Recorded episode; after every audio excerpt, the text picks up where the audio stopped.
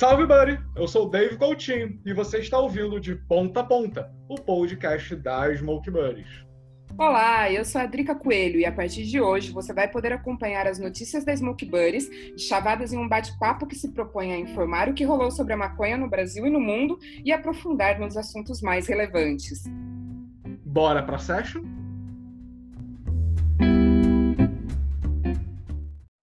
Neste episódio inaugural, nosso primeiro giro pelas notícias em destaque é especial. Faremos uma rápida retrospectiva deste 2020, ano que parece não ter fim, para te mostrar quanta coisa rolou além de pandemia e eleições no universo canábico. Pois é, Drica. O ano foi tão louco que talvez pouca gente se lembre que 2020 nos brindou com histórias como o prensado Flor Roxa, a polêmica em torno do clipe Verdinha da Ludmilla, a vigência do plano de regulamentação dos produtos à base de cannabis desenhado pela Anvisa, a autorização e revogação da liminar para cultivo da PEP, a reclassificação da maconha pela ONU e a aprovação do ato MOR pela Câmara dos Estados Unidos, que abre caminho para a legalização federal da erva no país no ano que vem. Então, bora para o nosso giro de notícias pelo ano de 2020?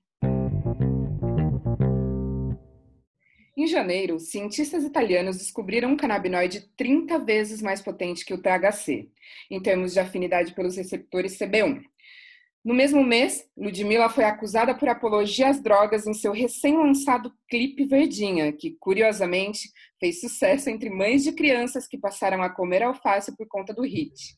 Vale relembrar duas matérias que bombaram na SB em janeiro: a do prensado da Flor Roxa e a do universo de sopro de vidro no Brasil. É isso aí. E em fevereiro, vivemos um carnaval com seca de maconha em vários pontos do país de Pernambuco ao Rio de Janeiro, no que precedeu aquilo que chamamos de novo normal. Além disso, duas descobertas internacionais chamaram atenção e merecem destaque. A primeira delas é a descoberta de uma múmia de 2.500 anos encontrada com maconha. É isso aí, antes da galera utilizar o formol, o pessoal ficava conservado na planta, na erva, no gererê. E o segundo destaque vai para a presença de CBD em cascas de laranja, detectada por uma empresa japonesa. Nos Estados Unidos, os dados da cannabis legal se mostraram promissores quanto à geração de empregos no país. Março, pandemia. Mas também foi o mês que entrou em vigor a regulamentação da fabricação e venda de produtos à base de cannabis no Brasil, que, vale lembrar, não contempla o cultivo em solos brasileiros. E enquanto o Canadá aponta que o uso da maconha caiu entre adolescentes depois da legalização no país, o governador do Rio veta um projeto de lei, veto depois derrubado pela Câmara, que impulsiona as pesquisas científicas com cannabis no estado. E como 2020 está sendo um ano muito crazy, em abril, o 420 foi bem diferente do que esperávamos, mas deu espaço para as ações virtuais bacanas para os ervos afetivos ou os entusiastas da erva. Erva essa que foi considerada essencial em lugares legalizados durante a pandemia, mas também foi impedida de brotar em solo nacional por conta de uma decisão judicial que barrou o pedido de uma empresa de plantar cannabis por aqui. Em maio, Vimos como o coronavírus impulsionou o mercado legal de maconha em países como os Estados Unidos e Canadá. E relembramos a história de Glória Maria na Jamaica, com a experiência contada pela própria, que disse: Até hoje não sei se voltei. Leva nós, Glória, leva nós. Afinal de contas, né? Aquela florzinha lá dos jamaicanos é para levar qualquer um até para Marte. é mesmo, Dave. Tem mais.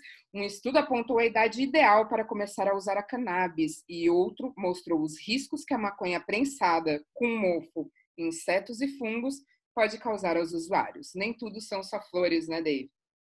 Exatamente. Por isso que a Glória fumou um e até hoje ela não sabe se voltou. No máximo, os brasileiros que estão sujeitos, em sua boa parte, à maconha prensada, vai ter aquela viagem chata e desagradável de ficar tirando mofo, insetos e fungos.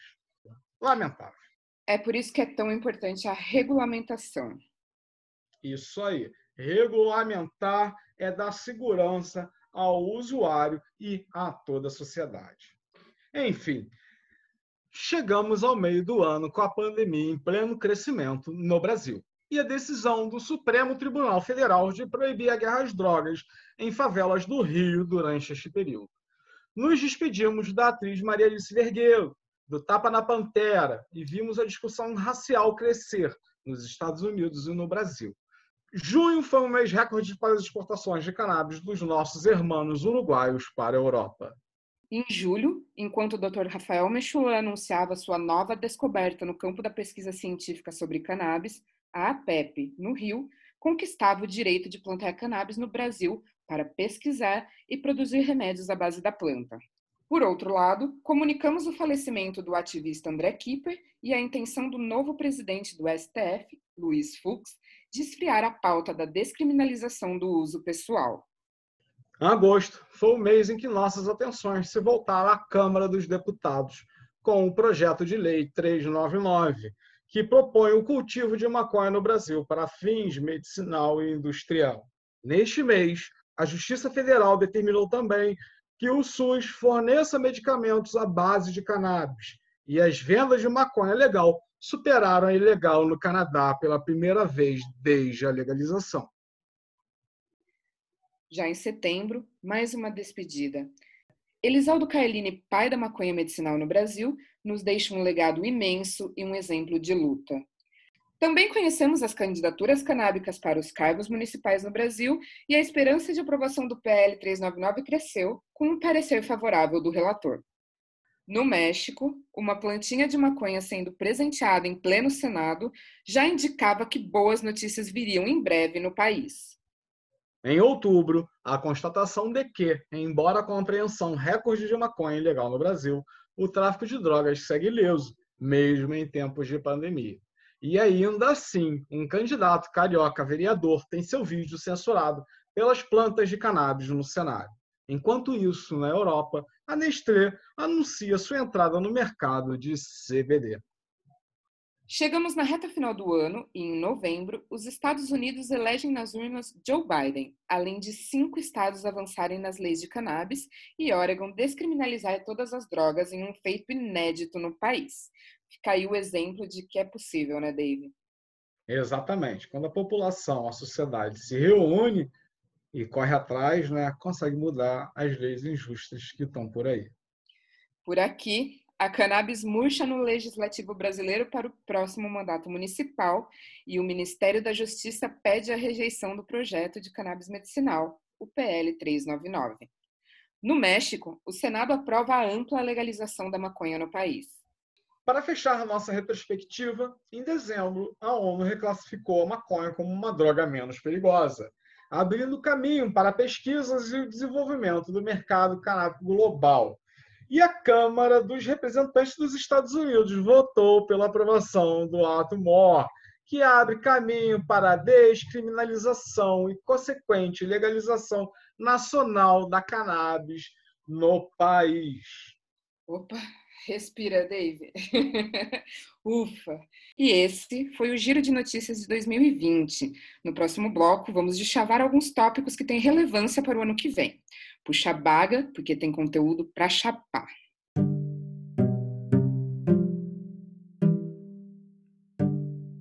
Entre tantas notícias que colocamos na roda, que você pode conferir em detalhes no post retrospectivo Smoke Buddies, selecionamos algumas para chapar, fritar o coco e refletir sobre.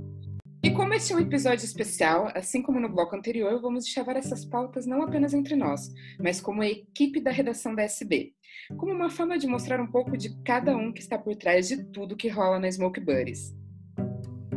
Convido para a roda o Celso, o Joel, o Igor e a Thaís, que compõem a nossa equipe de redação, para a gente debater sobre o que passou e o que vem por aí. Salve Celso, Thaís, Igor, Joel. É, eu gostaria de passar a bola para vocês, puxando a análise para um apontamento feito na retrospectiva, que eu gostaria de mergulhar um pouquinho mais a fundo no assunto, que é o fato da maconha ter sido considerada como essencial logo que começou o isolamento nos países legalizados. A matéria que eu selecionei para a gente trocar ideia e nossos ouvintes podem conferir no nosso site, que é o www.smokebuddies, com é a de título Por que a cannabis tem sido considerada essencial durante a pandemia, que foi ao ar no dia 17 de maio. O que me chama atenção, embora enquanto usuária o cartaz com eu já sabia em letras garrafais quanto ao caráter essencial atribuído à planta já está levantado há um tempo, é pensar em toda a logística necessária para abastecer essa demanda, desde que o uso é muitas vezes contínuo, seja no uso medicinal, como pudemos constatar na matéria, quanto dito recreativo, ressaltando que todo uso é terapêutico no fim das contas. E também os impactos positivos na economia que a regulamentação pode trazer.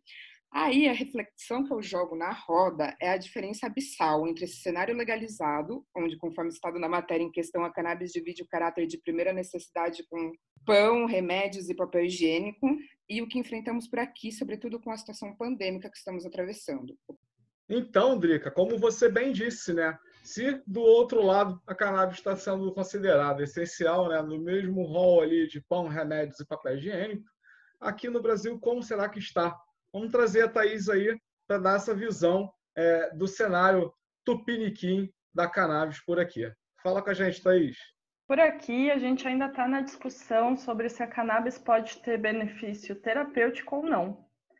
Uma manchete recente que acabou não entrando na nossa retrospectiva, mas acho que merece destaque, é sobre a tal da nova cartilha lançada pelos ministérios da Damaris Alves e do Onyx Lorenzoni, que entre algumas referências bibliográficas duvidosas, basicamente diz, entre outros absurdos, que não existe algo como maconha medicinal. É, sem entrar no mérito semântico ou na problemática em torno do termo cannabis medicinal, maconha medicinal, versus uso terapêutico da maconha, é, que a Drica inclusive citou agora há pouco, né? E que a gente sabe que entre entusiastas rende outra roda de debate, né? É, eu acho que essa história ela ilustra bem é, o tamanho do problema, né? É, do governo em enxergar a situação é, da maconha como deve ser encarada. A cartilha em si é um detalhe. É, assim como o decálogo da maconha, que foi publicado ano passado pelo Conselho Federal de Medicina, é, usar estudos frágeis para validar ideias absurdas é uma das ferramentas obscuras do governo é, para manipular a opinião pública, né? E não é de hoje.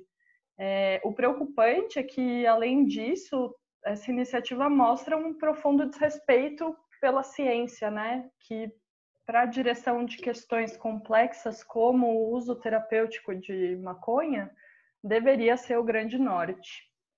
E, por fim, eu acho que a cartilha dá o tom do governo sobre uma discussão mais ampla, sobre a qual a gente já falou também na retrospectiva, que corre no Legislativo, que é o PL 399, e é, que já rendeu, inclusive, uma moção de repúdio do Ministério da Justiça. É, então, é, é mais um sinal de que a aprovação desse projeto de lei pode não ser tão simples assim nesse governo, né? Muito bem apontado, Thaís. Dave, eu repasso para você puxar um outro ponto. Tivemos eleições municipais recentemente e como ficou é, o cenário político frente a essas últimas decisões que tivemos nas eleições municipais, né? Falando aí da Mares e no, nesse completo desgoverno, né? A esperança, como é que ficou isso? Olha, complicado, né? Porque apesar de a gente ter tido uma, um momento de pleito, né, meio pandemia, e isso já levou motivo para afastar muita gente das urnas, é, parece que os consumidores de cannabis, a galera que é pró a legalização, a regulamentação, acaba esquecendo de votar ou até mesmo estudar aquele eleitor que é mais favorável às mudanças das leis do que qualquer outra coisa. E, lamentavelmente, murcharam, né? Murcharam como planta sem água e, lamentavelmente, não entraram ninguém dos conhecidos, entendeu? Como André Barros, Renato Cinco, é, como a galera de São Paulo, da, da do, do coletivo Pro Ganja, e tudo mais. Quer dizer, murchou, murchou sério e fica a dica aí para quem está nos escutando, que é o quê? Daqui a dois anos tem as eleições, entendeu? Então, casse um candidato ou uma candidata que seja com uma ideia mais coerente, que tenha mais a ver com um, um, uma ideia de mudança.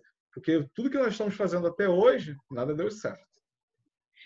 Vale acrescentar que para quem acha que nas urnas ou que é, maconha é uma parte muito pequena né, da sociedade, eu acho que vale pensar um pouco mais amplo né, na, na política de drogas e no impacto que uma mudança significativa nela teria em várias outras instâncias da sociedade que realmente são muito importantes, né? Puxa, até me ocorreu aqui, a gente até deu né, essa nota, né, me lembrou do Greg News, que eu não posso deixar de frisar que a SB foi citada, né? É. Beijo, Greg. foi um fator importante aí, entra na nossa retrospectiva enquanto equipe SB, né? Vamos também celebrar as coisas boas. É, e fala exatamente disso, né? Faz, a, a, amarra todas essas questões. É uma coisa massa também de falar é o lance da economia. Celso, entra na roda, queremos ouvir a sua opinião. Já vamos puxando esses ganchos que você tem para dizer para a gente. Boa, que eu estava tragando aqui todas essas informações que você, tá, você estava mandando para a gente. É, e puxando o fio do que vocês estavam falando sobre a política pública de drogas, tanto aqui no Brasil quanto, quanto no mundo, em outros países, uh, com, com a regulamentação bem mais avançada, é, a gente tem um fato aí interessante que, ironicamente, uh, praticamente uma semana após o lançamento da, da, famosa cartilha da Damares, que a Thaís comentou, uh, uma comissão das Nações Unidas votou pela remoção da maconha da lista de drogas mais perigosas. É uma lista da Convenção Única sobre Drogas de 1961, que desde então a maconha estava classificada junto com heroína, é, com, com outras drogas que, que realmente não faz sentido é, estarem classificadas no, no, mesmo, no mesmo nível. É, e, e, falando em políticas públicas e, e, e, a força dos movimentos e, a importância de você é, é, ter essa consciência, a gente vê que essa, essa mudança que houve, que houve na reclassificação da maconha foi uma recomendação da Organização Mundial da Saúde, que foi feita em 2019. Então, a gente, a gente já pegando o fio lá do início, a pandemia trouxe é, é, essa importância, né, mostrou a importância da maconha para o bem-estar das pessoas, principalmente confinadas, onde o confinamento traz cara, é, é, é, sérios problemas de ansiedade, de depressão e de diversas outras condições aí que, que a, a, a mudança na nossa rotina, né, é, traz, sendo reconhecida, como vocês disseram, ao lado de, de remédios, pão, papel higiênico, que são itens básicos de, de, de, de necessidade, Uh, a gente percebe que, que trouxe esse entendimento mundial, né? E houve essa reclassificação. E agora os países legalizados, uh, uh, eles vão ter uma abertura muito maior de mercado uh, para trabalhar com, com, a cannabis medicinal. É, alguns lugares onde pode trabalhar com a planta in natura, outros ainda só, é, só pode trabalhar com, com, com é, venda exclusivamente medicinal, mas os mercados começam a se abrir também, onde a gente vê que, que o quão atrasado nós estamos, né? E, e, e, no momento de pandemia, onde o auxílio emergencial vai ser cortado, onde a galera não sabe como vai conseguir sobreviver dignamente uh, nesse próximo ano. Uh, e a gente teria uma oportunidade, né, é, com, com, com uma, regula uma regulamentação responsável, taxação, uh, produção nacional do, dos remédios, da, da cannabis in natura, enfim, a gente fazendo é, é, uma regulamentação que atenda é, o nosso país, né, o tamanho do nosso país, que atenda também, como a Drica bem falou, é, é, a logística para poder fazer a dispensação de, disso para todo mundo que precisa, nos lugares mais remotos desse Brasil tão grande, uh, e a gente desperdiça essa oportunidade de estar tá gerando uh, impostos, gerando mais caixa para sobreviver não só a pandemia, mas está uh, é, revertendo recursos para outras áreas que sejam necessárias.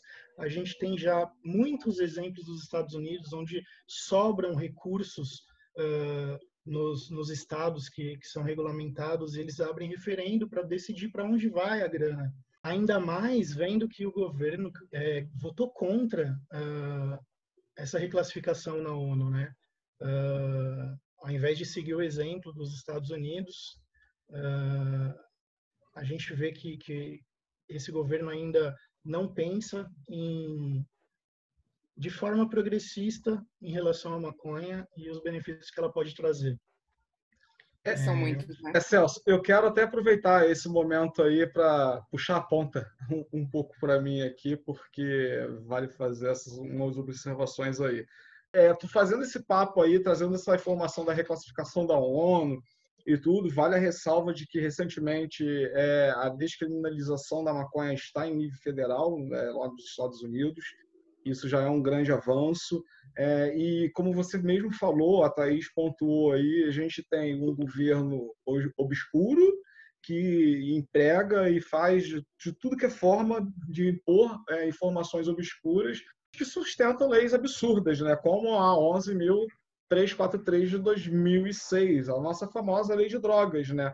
que sustenta essa famosa fábrica de enxugar gelo, vamos botar assim, e que os funcionários dessa fábrica é a nossa força policial. Entendeu? E esse ano, como o nosso ilustre colunista, historiador e ativista Henrique Oliveira publicou um artigo na Smoke Buzz, em 7 de outubro de 2020, é, ele fala muito bem disso, que a apreensão de maconha em 2020 bate recorde, e o pior de tudo, sem afetar o tráfico de drogas. Da mesma forma que a maconha foi essencial lá fora, foi também essencial para muitos brasileiros aqui. Só que, infelizmente, fruto de um produto ilegal, vindo de tráfico, sem gerar os impostos que o Celso falou, é, que possa ser revertido para a sociedade, poderia estar pagando aí auxílio benefício para todo mundo, tirando o país da crise. Alô, Paulo Guedes, regulamentar a maconha traz dinheiro para os cofres, vamos lá, vocês não gostam de dinheiro? Mas, enfim, o, o assunto não quero trazer muito disso, não. Eu quero trazer justamente esse papo do recorde das apreensões de maconha deste ano de 2020, feito pela Polícia Federal. É, só para vocês terem ideia, o montante apreendido, cara, em 2020 já ultrapassou isso falando que, cara, que em oito meses de 2020 já ultrapassou 2019 e 2018. Entendeu? E é o segundo volume, o segundo maior volume da série histórica iniciada em 1995. Quer dizer, em 25 anos, desde quando é, é, é registrado né, o número de apreensões no país, teve um aumento de 5.708%. Entendeu? É, é para para refletir. Só para vocês terem mais ou menos uma noção assim de ideia, né? As apreensões realizadas né, nos, oito, nos oito primeiros meses de 2020, segundo a própria Polícia Federal, né, ultrapassaram o montante de 2019 e 2018, né? sendo esse segundo maior no volume da série histórica desde 1995, que são 25 anos e acarretou esse aumento todo. Só para você ter mais. Final, né? Exato, pensadão. Só para você ter mais ou menos ideia de como é esse produto apreendido que vem lá no fundo falso do caminhão do abacaxi e tocado nos carros e por aí vai, né? É, o estado brasileiro com o maior registro foi o Mato Grosso do Sul, com 133 toneladas seguidos pelo Paraná, com 93 toneladas, São Paulo, com 21. Entendeu? Além da apreensão de toneladas de maconha, a Polícia Federal também contabilizou a destruição de 1,7 milhões de pés de maconhas e 259 mil mudas no país. Tem essas apreensões gigantescas e tem as apreensões irrisórias, né, que faz com que sejamos a terceira maior população carcerária do mundo. E nesse ano não foi diferente, né? É, enfim, Drick, o que, que acontece? Né? A cada ano, lamentavelmente, né, a polícia, Bolsonaro e seus parentes, familiares, eles vibram por isso, né? Eles batem um novo recorde de apreensão de drogas, mas sem nenhum benefício social. Enxugar gelo né, se tornou uma política pública graças à guerra às drogas. E, cara, é... vamos fazer isso transformar a economia entendeu? Vamos fazer virar negócios, virar produto. Total isso. Eu já puxo aqui o gancho de novo e já vou na sequência, vou só dar um peguinha, já passo para o Celso, que ele comentou sobre esse potencial econômico, tal. Falamos muito de um cenário lá de fora, mas acho que dá para a gente trazer um pouco aqui para o Brasil, né, Celso? O que, que você tem a considerar sobre esse nosso mercado brasileiro, né, mercado auxiliar, né? É o famoso mercado auxiliar, mas na verdade é um mercado muito grande, né, com um potencial gigantesco de milhões de reais, é, isso para mais. Uh, a gente tem, tem diversas marcas brasileiras que estão muito bem consolidadas e outras se consolidando, chegando forte é, é, e batendo no peito que, que, existe mesmo a cultura canábica, sabe? Uh, todas essas marcas perceberam a importância que, que, que é você é, ser uma marca que, que, que pensa é, com, com os mesmos ideais do usuário. É, eu acho que, que isso, isso foi muito bem é, explicitado no Brasil com, com, com, algumas marcas que não foram para frente porque tinham ideais é, diferentes, né? Uh, mas ideais diferentes no sentido não não não nessa guerra ideológica que hoje a gente tem tão superficial né, e plástica, no sentido de, de do que é melhor realmente para o usuário e de que não é um crime que a gente comete. Então a gente está aqui, a gente precisa ser visto. Então essas marcas elas, elas, elas vêm ajudando também essas empresas e vêm trabalhando de forma legal, é, com produtos, com, com, uh, com publicidade, com cara de, de, tudo. Em todo em todo mercado você consegue é, é, encaixar a temática canábica, né? Em toda em todo qualquer lugar. É, e a gente vê também crescendo é, é, com isso, junto com essas empresas, a cultura. É, a gente vê, vê algumas empresas, tivemos aí na retrospectiva uh, uma, uma, uma, matéria sensacional sobre o sopro de vidro no Brasil, mas é, da ótica da nossa cultura canábica. Então, o sopro de vidro é uma técnica que estava se perdendo uh, no Brasil, e porque tudo estava ficando uh, automatizado, então é mais fácil você fazer em escala, você não, não tem por que você ter é, é, um, um, trabalho artesanal, né? E, e, é, é uma coisa bem delicada, e, foi se perdendo, só que com a cultura canábica, o sopro de vidro voltou, uh, uh, pelo menos dentro da, da, da dessa esfera, né? Uh, voltou à vida de uma forma artística, é, de uma forma muito bem elaborada, é, pensando na redução de danos do, do, do, usuário em formas de piteiras, de bongs, de, de cara, piteiras artísticas. A gente, é, a, a matéria que a Thaís é, elaborou, ela mostrou diversos artistas do de vidro do Brasil, as técnicas que eles utilizam, como foi a história, como eles conseguiram é, é aprender, e todos trouxeram de fora, né? É, todos foram para fora estudar, é, outros chegavam e, e, davam cursos aqui dentro. Uh, então a gente vê como que, que, o próprio mercado ele, ele tem a necessidade de crescer e a galera vai trazendo tudo que é novidade. A gente a gente está fazendo isso acontecer é, antes do, do, do, do, da própria legislação e está mostrando que é possível fazer dentro da, da, das leis que hoje a gente tem. Imagina se a gente tivesse uma regulamentação ampla, né? Total, total. E você foi comigo em algumas das, das entrevistas, né? E isso foi pré-pandemia, né? a produção né, dessa matéria, é, e eu imagino que eles têm uma pegada, né, esses novos sopradores têm uma pegada muito digital, né, porque eles são muito novos, é, então, eu imagino que eles se viraram muito bem é, no comércio online, né, voltado para usuários e tal.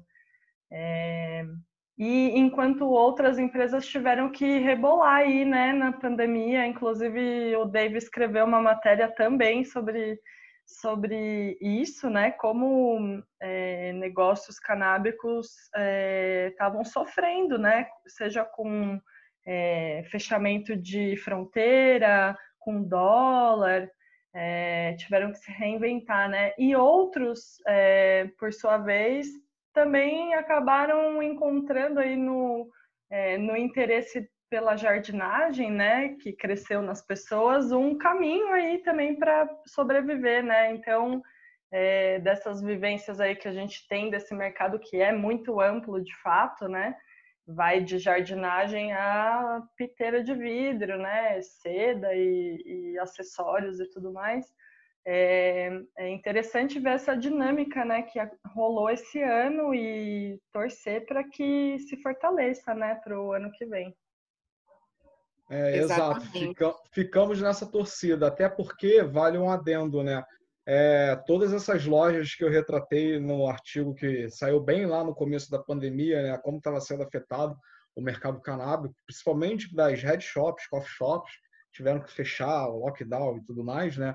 É, muitos deles ainda até hoje estão nesse perrengue e, cara, eles estão fazendo de tudo e fazem ainda até hoje para manter o quê, cara? O quadro de seus funcionários, mesmo que afastado, com atividades reduzidas ali, o mesmo que era antes da pandemia. Quer dizer, são, são empresários, é, a gente está falando desse mercado auxiliar, né? É, que não chega a ser hoje, vamos botar assim, o principal mercado, se a maconha tivesse legalizada, a flor seria o principal mercado. Vamos botar aqui o mercado de insumos, de produtos para o consumo, que é o mercado legal. É, ele é um mercado, assim, já da situação que a gente está hoje, forte, ele pode se consolidar muito mais e ajudar enormemente com a economia. Porque para além do consumo também, né, faço aqui um adendo, tem a questão do lifestyle, né? Total. O lifestyle que, cara, tá, tá ficando cada vez mais forte, né? A gente vê que a galera hoje em dia é, é não, não tem mais aquela, aquele é, é, acesso somente ao prensado, a gente vê que isso é, é, a galera começa a ter mais, a adquirir mais flores, concentrados, extrações, fazer as próprias extrações, é, e isso demanda é, que essas empresas, que esses empresários se reinventem e lancem produtos de consumo para essa galera.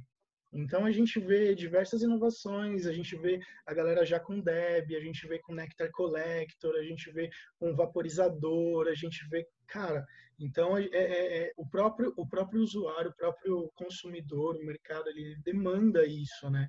E são todos acessórios que, que, que são legais. É, e a gente já movimenta muita grana nesse mercado.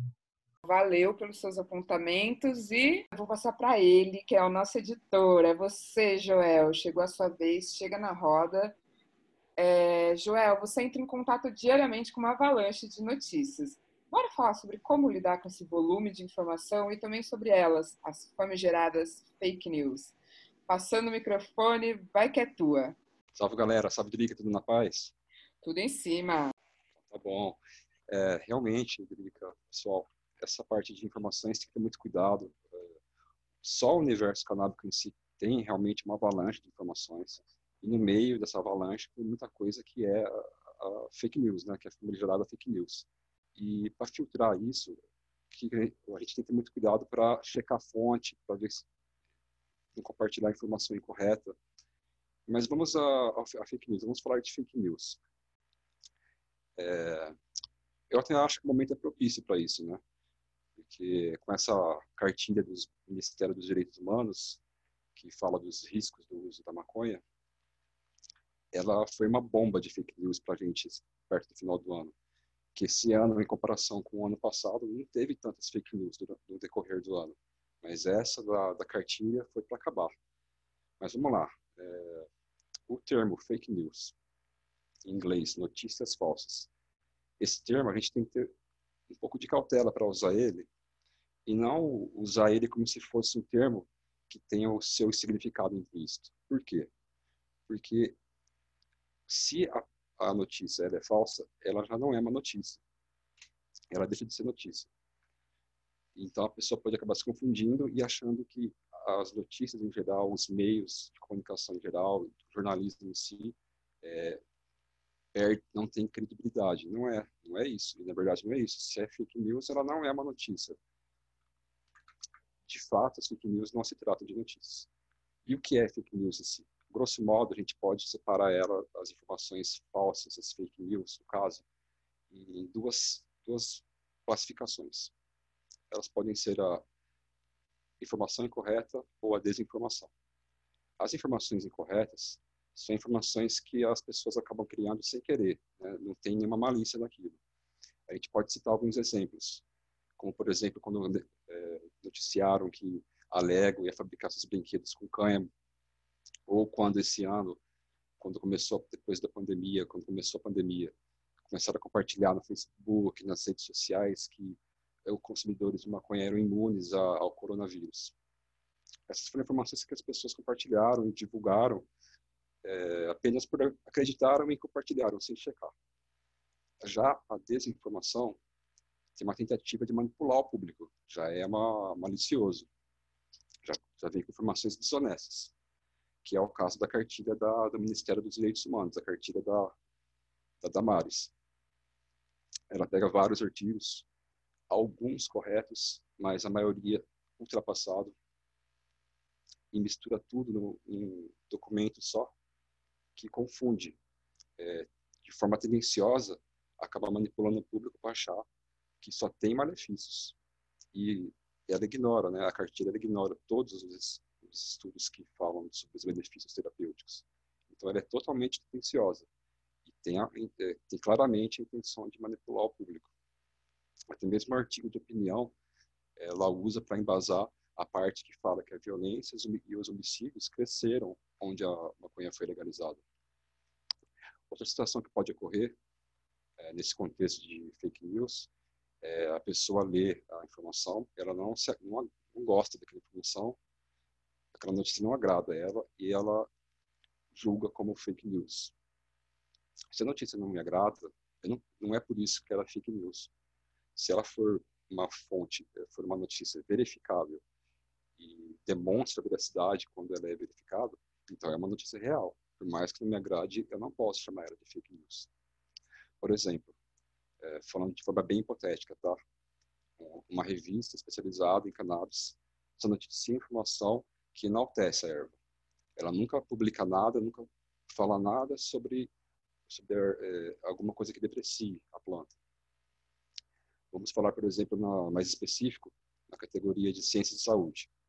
A revista só veicula estudos sobre benefícios. E não fala, ignora totalmente os estudos que falam dos malefícios da saúde. Esse veículo não está, está sendo tendencioso.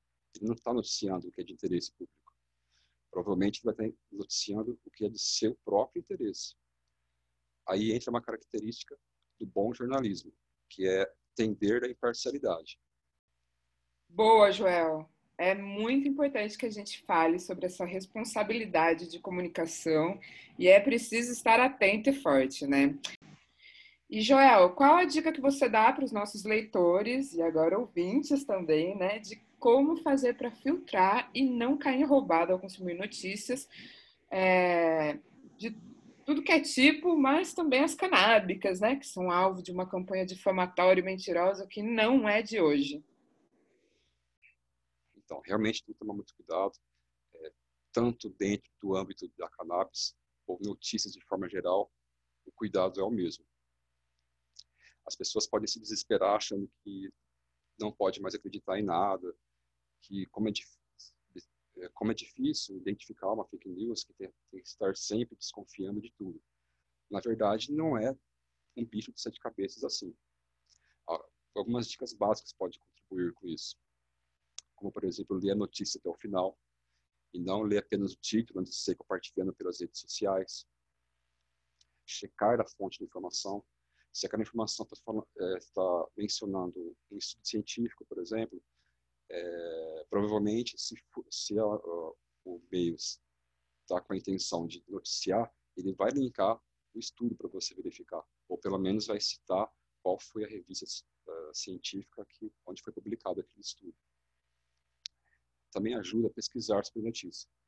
Pesquisar no buscador da internet mesmo. Pega as palavras-chave e digita ali. Geralmente você vai encontrar outros meios que também falaram sobre aquele assunto. E uma outra dica é você verificar a redação daquele, daquela notícia. é, isso pode indicar. Se a redação é uma redação ruim, está mal feita, pode ser que aquele meio só copiou a informação e, e compartilhou e divulgou, mas não, não checou. Mas por hora é isso, galera. Aquele abraço, um grande abraço. Tudo muito bem pontuado. Valeu pelos apontamentos, Joel. Fica a dica, né? Que também se aplica na hora da gente curtir umzinho, filtrar e reduzir danos. É isso aí.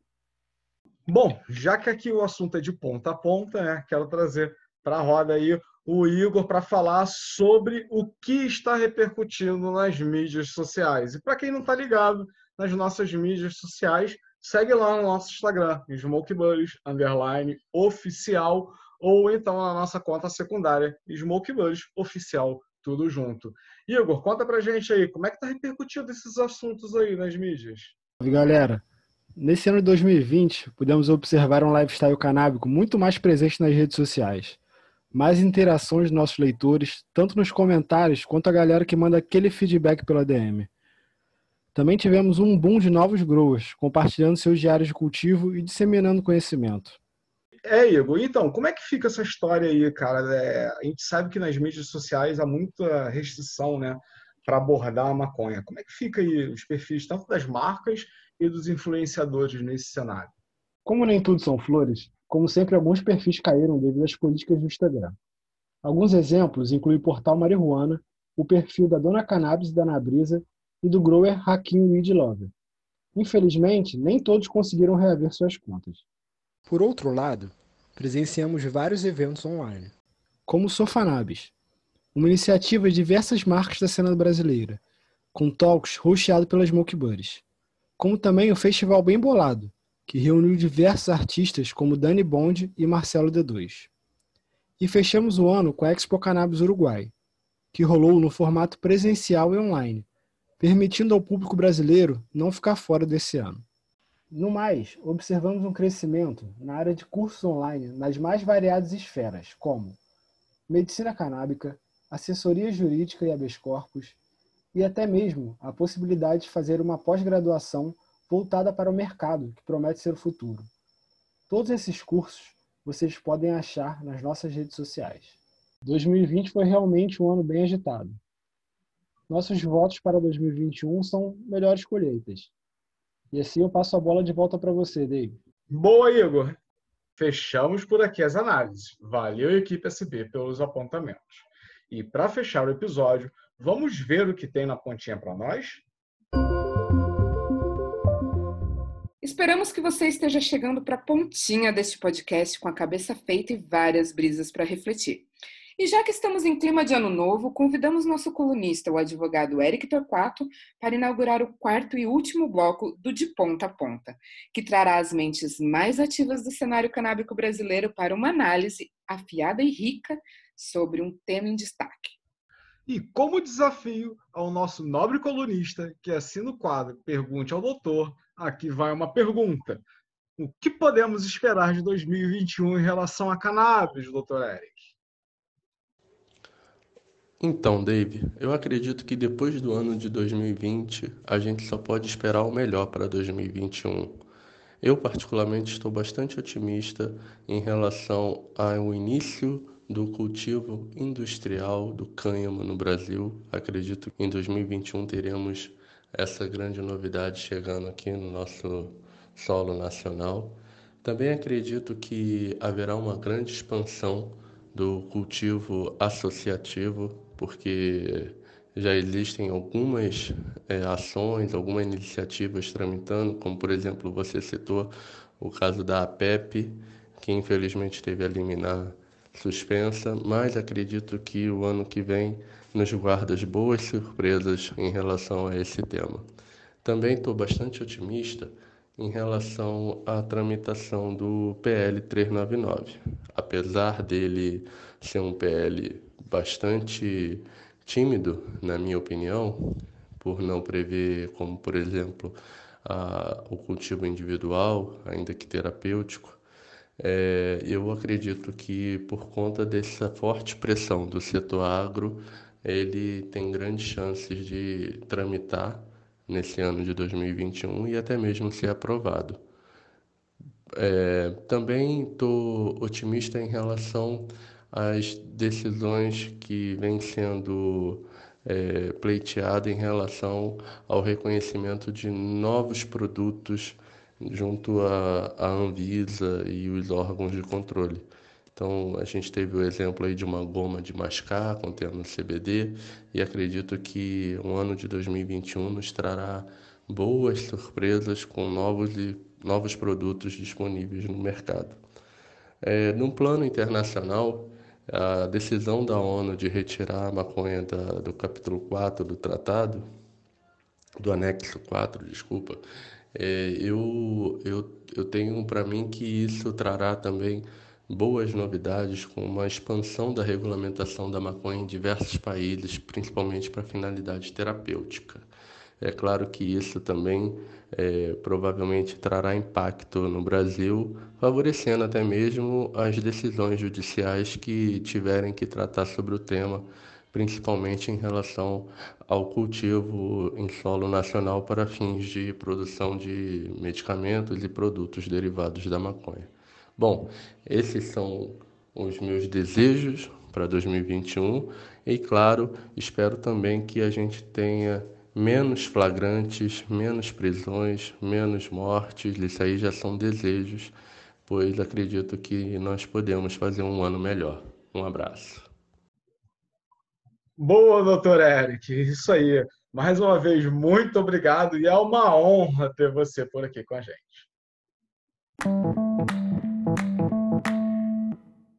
Então é isso, Buddy. O de ponta a ponta fica por aqui. Até a próxima session. Valeu a todos pela companhia nessa roda de informação. Nos vemos no próximo episódio.